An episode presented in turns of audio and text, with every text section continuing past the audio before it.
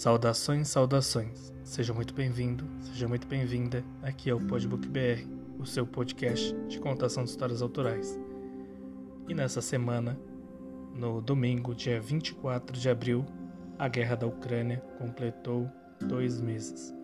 Aquele conflito sangrento, que infelizmente ainda não acabou, é o foco deste episódio, trigésimo episódio aqui da primeira temporada do Podbook BR trago dois contos que escrevi nessa mesma semana em relação a fatos que aconteceram naquele conflito. Então, peço ao ouvinte atenção à classificação do episódio, acomode-se da melhor maneira que puder, abra os seus ouvidos e boa viagem.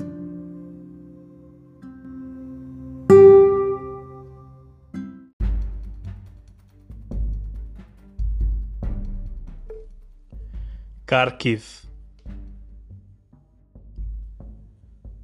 Era hora de dormir ainda.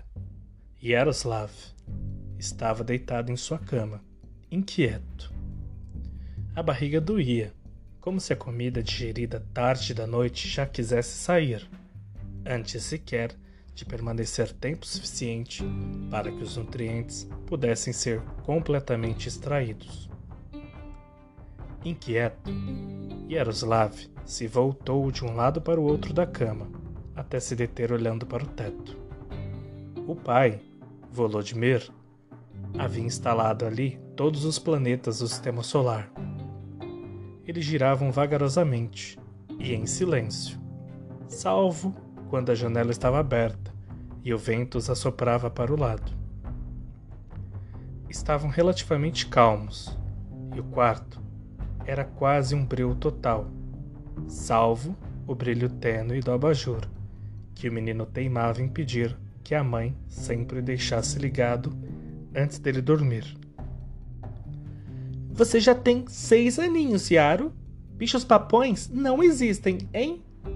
Ela sempre o lembrava, mas terminava permitindo que o garoto mantivesse a luminária acendida mas não sem lembrá-lo do cumprimento da sentença. Quando fizer sete anos, acabou. O garoto olhou para a porta. Estava entreaberta, como de costume, e de lá vinha um brilho colorido, que ele sabia muito bem o que era. Era televisão. Estava ligada, mas. de madrugada? Por um momento, manteve os olhos fixos ali, imaginando quem poderia ser. O bicho-papão? Será que ele estava interessado na programação da madrugada? Ou pior, será que. Hum, lembrou-se do filme assustador que a irmã, Yana, vira meses antes. Nele, a televisão ficava ligada de madrugada e uma moça, saída de um poço, saía do aparelho para buscar as pessoas que viam o filme. Ficou tão apavorado que se mijou e a mãe deu uma tremenda bronca na irmã, que passou a censurá-lo, com olhares nos cafés de manhã e a dizer que ele era uma criancinha. Mas e se fosse a menina do poço? E se estivesse vindo pegá-lo? Com medo, tratou de cobrir cada canto do corpo, que ainda não tinha coberto anteriormente. Os olhos começavam a lacrimejar e a respiração ficava mais acelerada, afoita, com o coração acompanhando as batidas, e então um forte ruído. Pum, pum, pum, crash. Era um som forte, muito forte, como de um tambor intenso, imenso. Ou seriam trovões, raios? Os olhinhos medrosos tornaram para o teto, e não só os planetas e suas luas, como o próprio Sol, começaram a se mover em um descompassar imenso. E foi então que notou que o bombo dos ruídos era tão intenso que fazia todo o seu quarto e a sua cama tremerem. Era bum, bum, bum.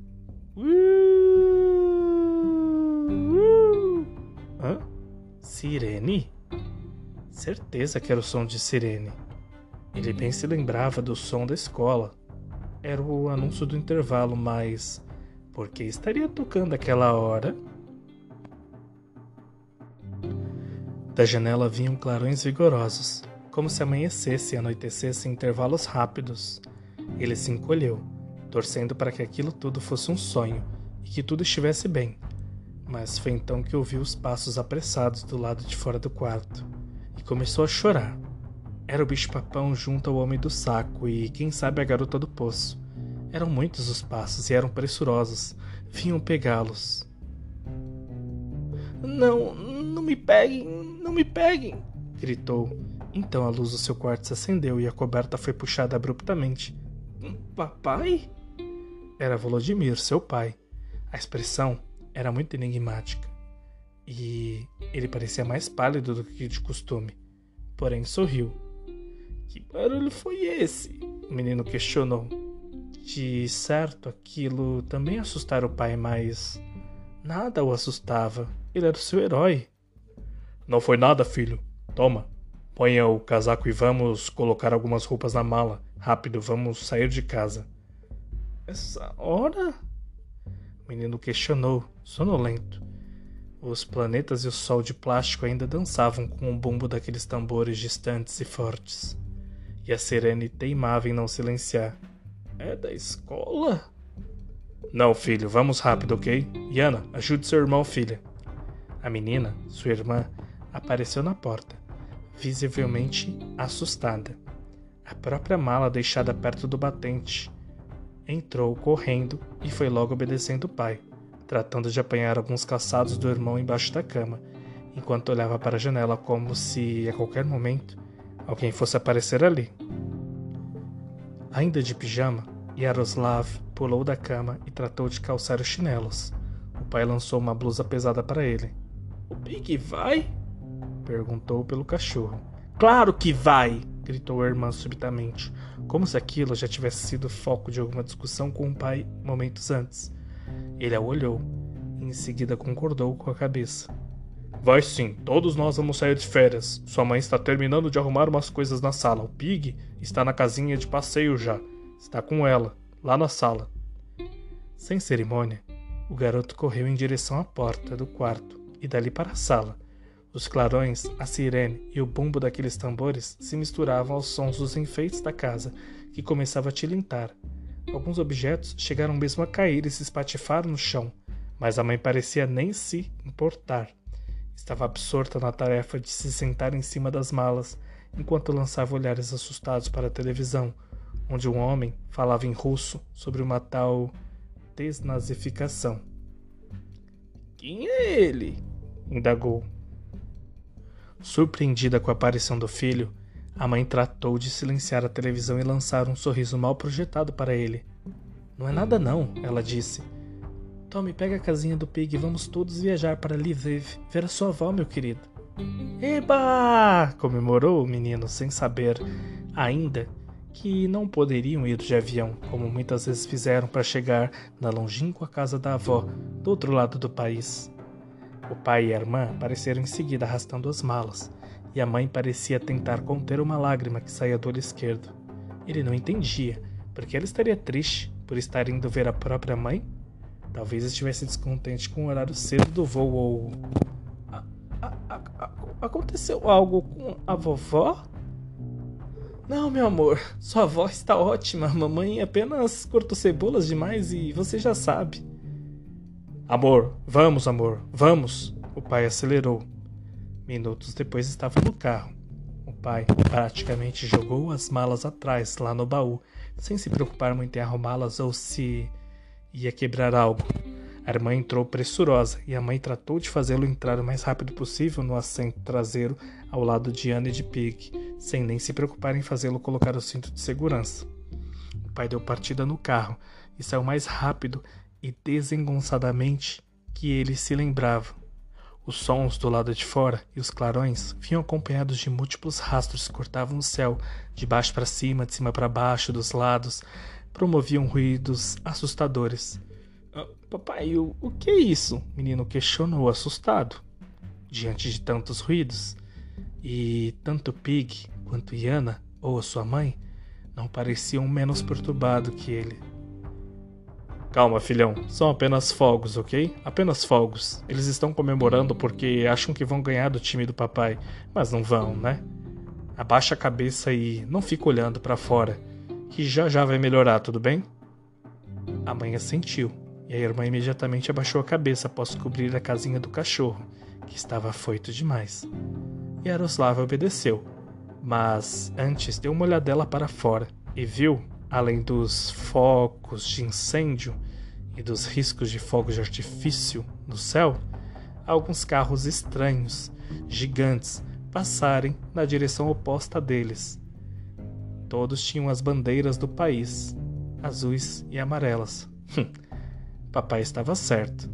A torcida já estava chegando para fazer o time deles ganhar.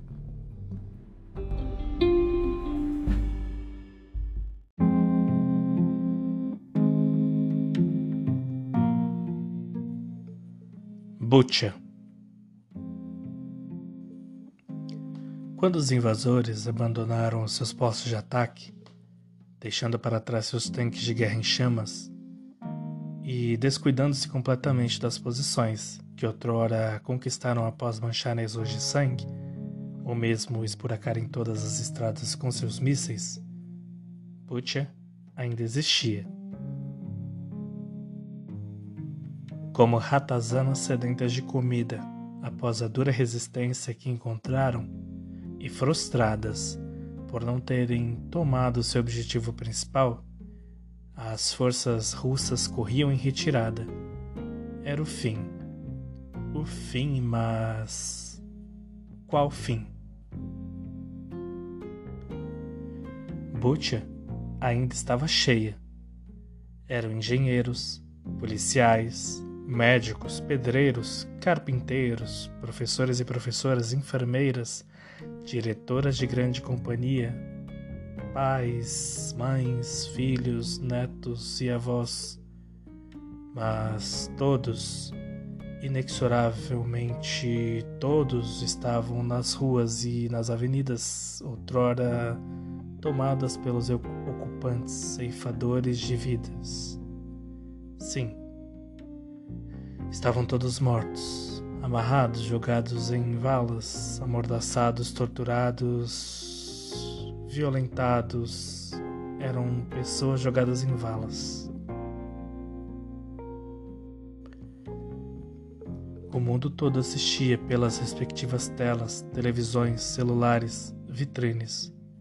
Butcha estava libertada, mas ainda havia Butcha? Da próxima vez, seguramente queimarão os corpos, opinou um comentarista ocidental, adivinhando, infelizmente, o destino de uma cidade muito mais ao sul, ao passo que um diplomata russo insistia que tudo não passava de uma mera encenação.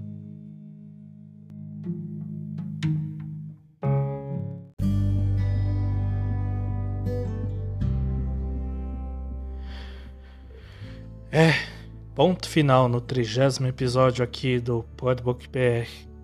E novamente, um episódio dedicado àquele conflito sangrento no leste europeu, a guerra da Ucrânia. Lembrando sempre que, infelizmente, não é o único conflito, longe disso, que está acontecendo neste planeta. É, e se você gostou desse conteúdo, compartilhe com os amigos, com os colegas de trabalho, com a família. É um conteúdo um pouco triste, mas serve para a gente se lembrar das atrocidades que infelizmente nós, seres humanos, somos capazes de perpetrar. E para que a gente não se esqueça da história e não volte a perpetrar os mesmos erros. Se você gosta desse conteúdo, também deve gostar do meu livro, Nós Pandêmicos, Os Nós, que muitos de nós tivemos que lidar no novo anormal. Está disponível gratuitamente para quem tem assinatura do Kindle Unlimited ou por um preço muito bacana para aqueles que não têm.